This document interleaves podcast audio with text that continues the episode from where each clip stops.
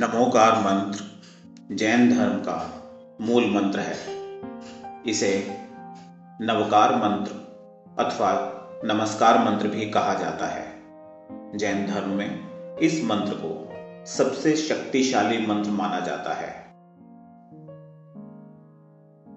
नमो अरिहंताणम नमो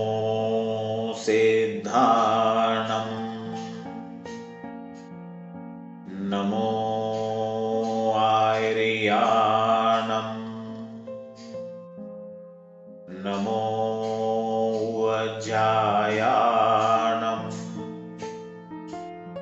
नमो लोये सवसाहुणम्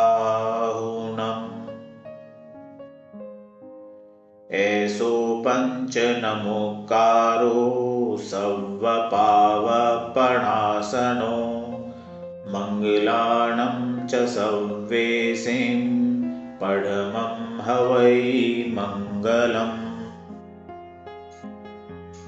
इसका अर्थ है, शत्रु का नाश करने वाले को नमस्कार, सिद्ध लोगों को नमस्कार, आचार्यों को नमस्कार, उपाध्यायों को नमस्कार सभी साधुओं को नमस्कार। इन पाँचों की वंदना। मेरे सभी पापों का नाश हो। इसे पढ़ने से सभी का मंगल होता है। अब हम नमोकार मंत्र की पूरी व्याख्या करते हैं। नमो अरिहंतानम, अर्थात शत्रु का नाश करने वाले को नमस्कार। यहाँ शत्रु का अर्थ किसी मनुष्य से नहीं, अपितु अपने मन में छिपे शत्रुओं से है। हमारे मन के अंदर पाँच शत्रु होते हैं, काम, क्रोध, लोभ, मद और मात्सर्य। ये पाँच शत्रु ही हमारे दुखों और पतन का कारण होते हैं। इन शत्रुओं का नाश करने वाले को अरिहंत कहा जाता है। हमारे इन पाँच शत्रुओं का नाश करने वाले अरिहंत को प्रणाम करने की बात की गई है। नमो सिद्धानम, अर्थात सिद्ध लोगों को नमस्कार।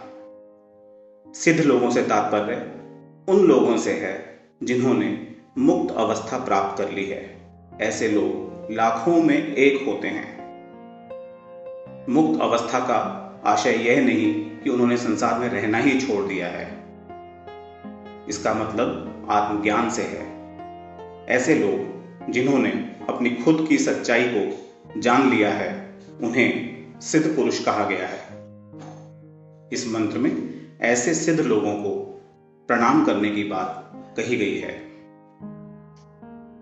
नमो आयरियानम अर्थात आचार्यों को नमस्कार।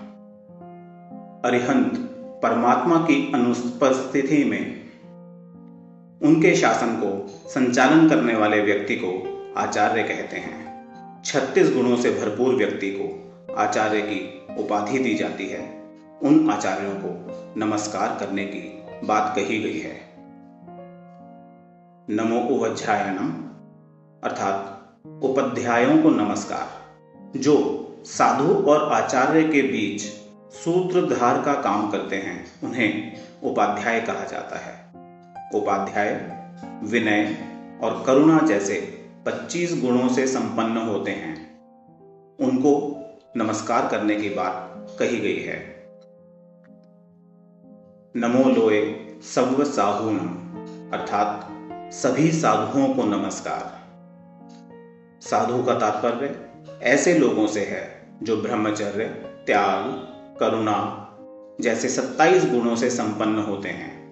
ऐसे साधु और साध्वियों को नमस्कार करने की बात कही गई है।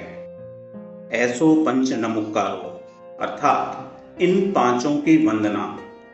यहाँ पाँच लोगों का तात्पर्य ऊपर बताए गए पाँच प्रकार के लोगों से है।